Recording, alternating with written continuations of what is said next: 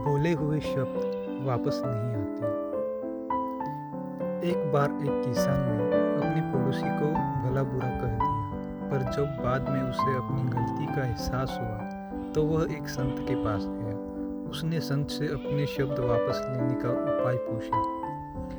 संत ने किसान से कहा, तुम खूब सारे पंख इकट्ठा कर लो और उन्हें शहर के बीचों बीच जाकर रख दो।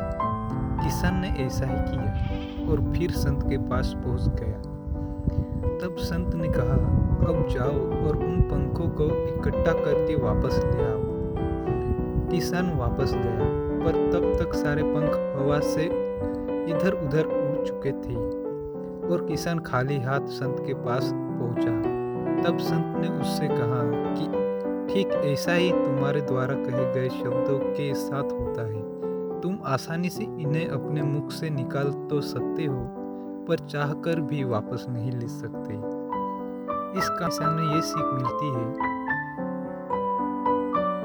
कुछ कड़वा बोलने से पहले ये याद रखें कि भला बुरा कहने के बाद कुछ भी करके अपने शब्द वापस नहीं लिए जा सकते।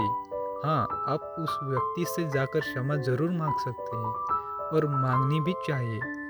पर ह्यूमन नेचर कुछ ऐसा होता है कि कुछ भी कर लीजिए, इंसान कहीं ना कहीं हर्ट हो ही जाता है।